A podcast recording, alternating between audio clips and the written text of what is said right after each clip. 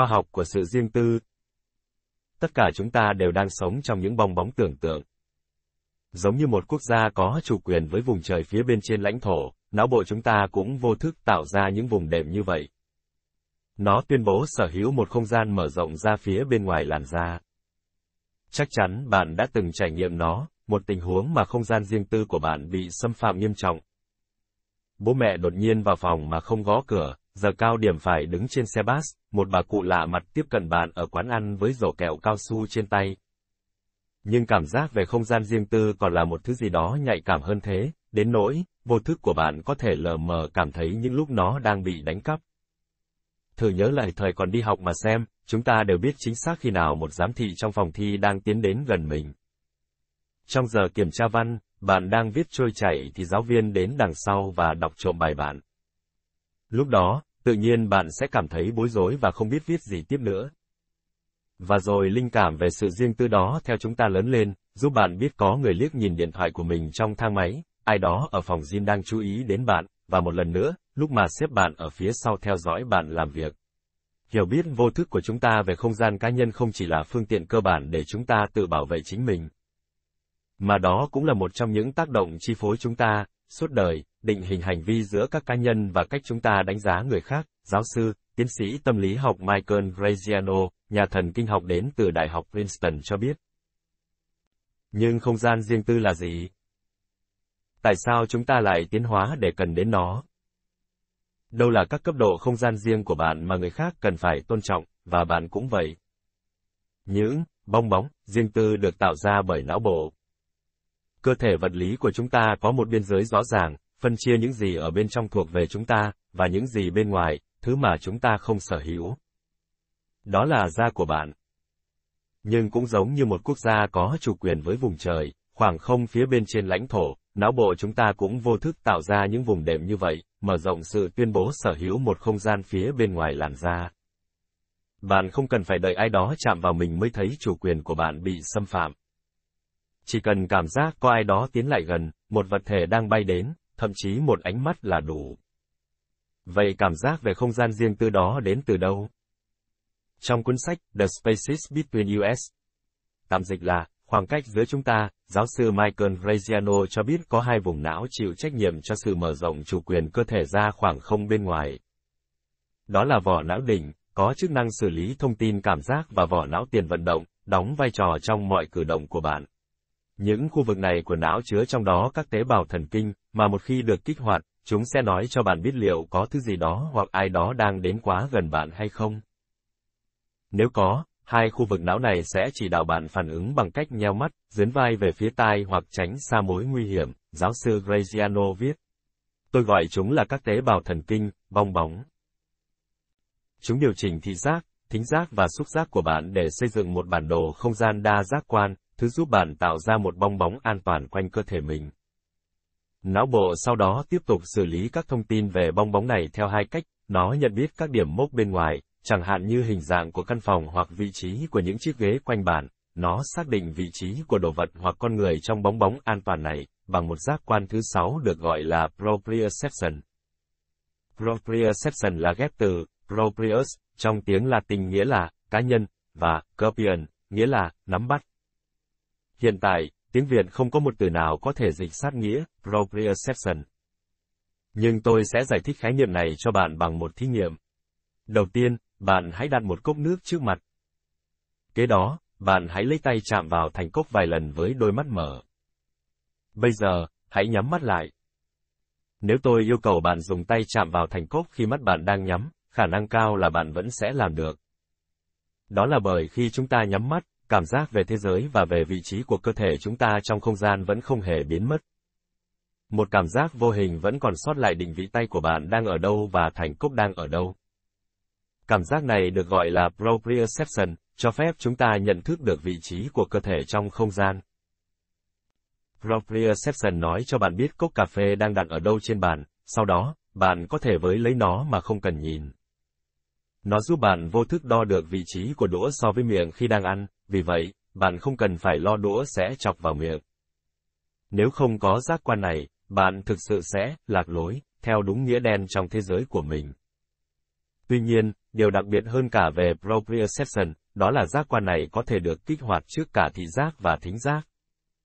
Nó sẽ giúp bạn nhận ra ai đó đang đến gần mình, xâm phạm bong bóng an toàn của bạn. Thậm chí nó còn nói cho bạn biết đó là một người lạ hay một người quen, chứ cả khi bạn nhìn thấy hoặc nghe được giọng nói của người đó. Tóm lại, với khả năng hoạch định không gian của vỏ não đỉnh và vỏ não tiền vận động, cùng với sự dự đoán của proprioception, não bộ của bạn đang tạo ra một vùng không gian mà bạn nắm quyền kiểm soát không chỉ bằng ý thức mà bằng cả vô thức.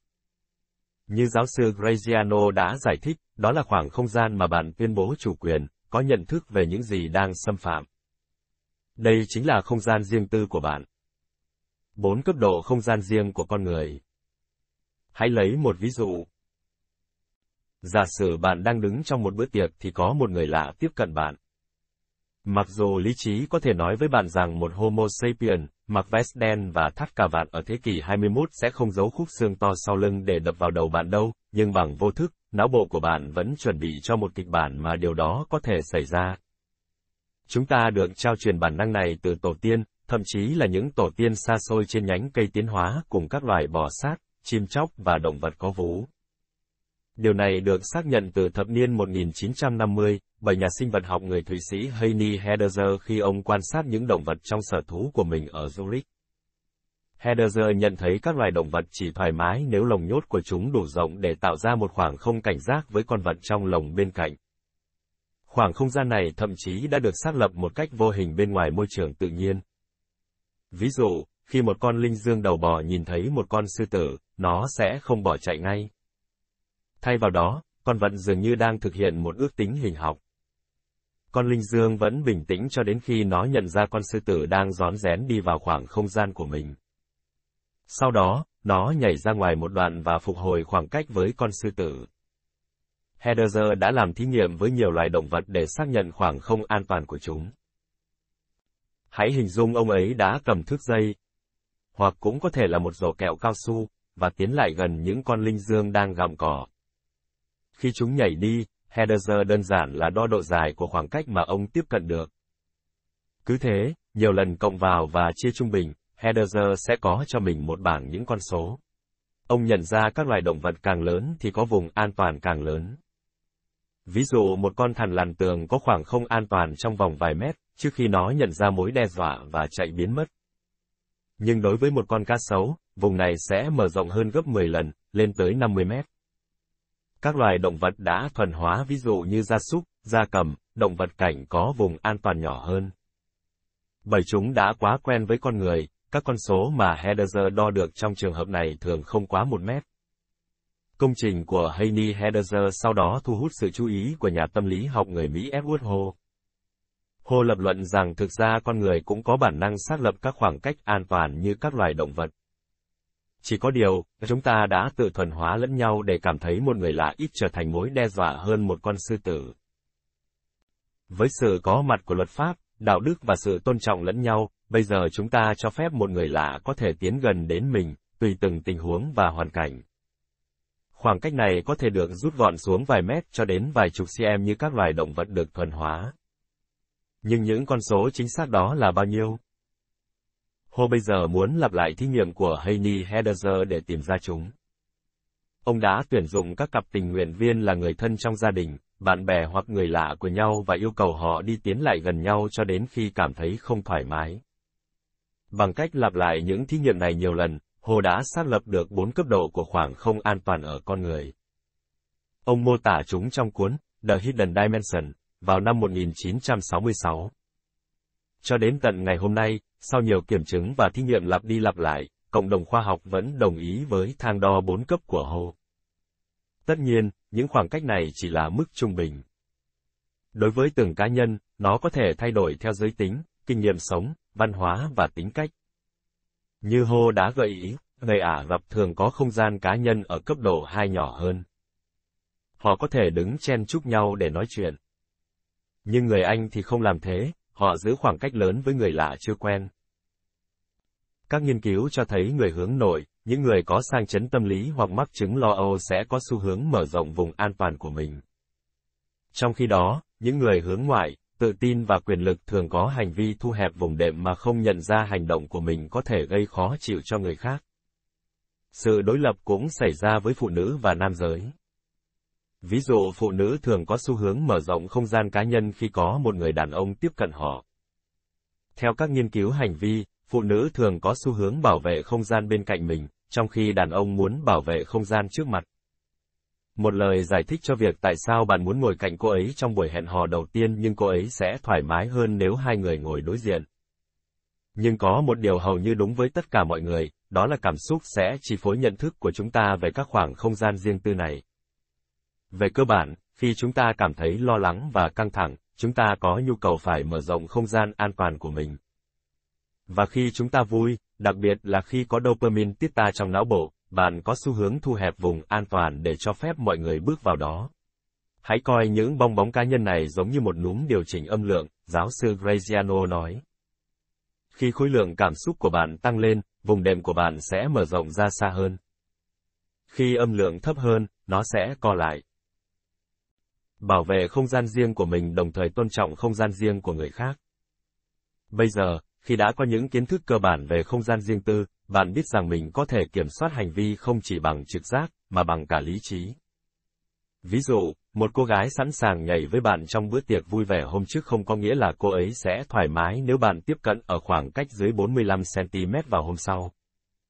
Bạn còn nhớ về hiệu ứng dopamine có thể thu hẹp vùng an toàn chứ? Tương tự như vậy, đừng bao giờ tiến quá gần đến một người lạ nếu bạn có ý thức tôn trọng không gian riêng của họ. Bằng cách này, những bà lão bán kẹo cao su có thể upsell một cách hiệu quả, chỉ bằng việc giữ khoảng cách 1,2 mét với khách hàng tiềm năng của mình. Nhưng ngược lại, nếu cứ có người cố ý tấn công vào không gian riêng tư của bạn thì sao?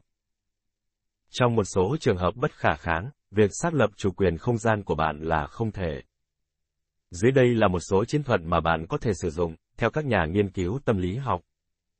Ngôn ngữ cơ thể, bạn có thể khéo léo tận dụng bản năng của mình để cảnh báo cho ai đó biết rằng họ đang đến quá gần. Một cách nhún người ra sau, bước lùi lại hoặc thậm chí bỏ chạy. Một số chiến lược thông minh hơn thậm chí giúp bạn chủ động ngăn chặn sự xâm phạm, trước cả khi nó xảy ra. Ví dụ, nếu có ai đó muốn ôm hoặc hôn lên má bạn mà bạn không muốn không gian thân mật. Cấp độ 1 của mình bị xâm phạm, hãy đưa tay ra để bắt, giữ họ ở không gian cá nhân. Cấp độ 2 nếu bạn nghĩ một người hàng xóm hoặc đồng nghiệp có xu hướng tiếp cận bạn quá gần, hãy cố gắng đứng nói chuyện với họ ở nơi có rào cản, chẳng hạn như hộp thư hoặc ghế văn phòng để giữ không gian xã hội. Cấp độ 3 Thường thì bạn có thể tránh sự đụng chạm hoặc sự gần gũi không mong muốn chỉ bằng cách nói, lùi lại, với ngôn ngữ cơ thể của mình, Jane Adam, tiến sĩ, nhà tâm lý học và là tác giả của cuốn Các vấn đề về danh giới, cho biết. Hãy lên tiếng một cách lịch sự, Giả sử bạn cảm thấy khó chịu khi ai đó không có hiểu biết về những không gian riêng, và họ thậm chí còn chẳng hiểu ngôn ngữ cơ thể của bạn thì sao? Tania Menon, tiến sĩ, nhà tâm lý học tổ chức và là giáo sư tại Đại học bang Ohio, cho biết phương án tiếp theo là hãy lên tiếng một cách lịch sự. Bạn có thể nói một điều gì đó như, tôi là một người sợ vi khuẩn, tiến sĩ Menon gợi ý cho trường hợp ai đó muốn cầm tay bạn mà bạn không muốn.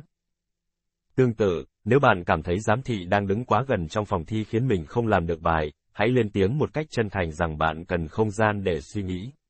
Đôi khi bạn phải thỏa hiệp. Trong một số tình huống, việc xâm phạm không gian riêng của bạn là không cố ý, không có tính chất tình dục mà chỉ đến từ khác biệt văn hóa. Ví dụ, khi bạn gặp một đối tác nước ngoài và họ đang chào nhau bằng cách ôm và hôn má cả những người đàn ông và phụ nữ, tiến sĩ Menon cho biết bạn nên thỏa hiệp. Trong những trường hợp đó, bạn có thể nhầm một câu thần chú để giúp mình giữ bình tĩnh, hoặc đơn giản nhắc nhở bản thân rằng sự tiếp xúc đó là vô hại và đó chỉ là tương tác văn hóa diễn ra trong thời gian ngắn. Nếu sự xâm phạm là không tránh khỏi, trên một chuyến xe bus hoặc trong thang máy giờ cao điểm, bạn sẽ không thể bảo vệ không gian thân mật dưới 45cm của mình. Tiến sĩ Adam nói có một cách để dễ dàng chấp nhận vấn đề này, đó là hãy tưởng tượng bạn đang ở trong một bong bóng, điều này có thể giúp bạn bình tĩnh và cảm thấy an toàn hơn. Một chiến thuật khác là hãy giả vờ rằng những người xung quanh bạn chỉ là những đồ vật vô tri vô giác, chẳng hạn như tường hoặc cây cối, cũng có thể làm giảm bớt sự lo lắng về việc người lạ đến quá gần. Khi nào bạn cần phản ứng quyết liệt, đó là lúc bạn nhận thấy không gian riêng của mình đang bị xâm phạm một cách vô lý. Ví dụ, khi một đồng nghiệp khác giới cố tình đến massage vai cho bạn trong khi bạn không hề yêu cầu. Một người đứng quá gần bạn trên xe bus dù xe vẫn còn ghế trống hoặc có ai đó đi theo bạn dù vẫn giữ khoảng cách trên 3,6 mét đều là điều khó hiểu.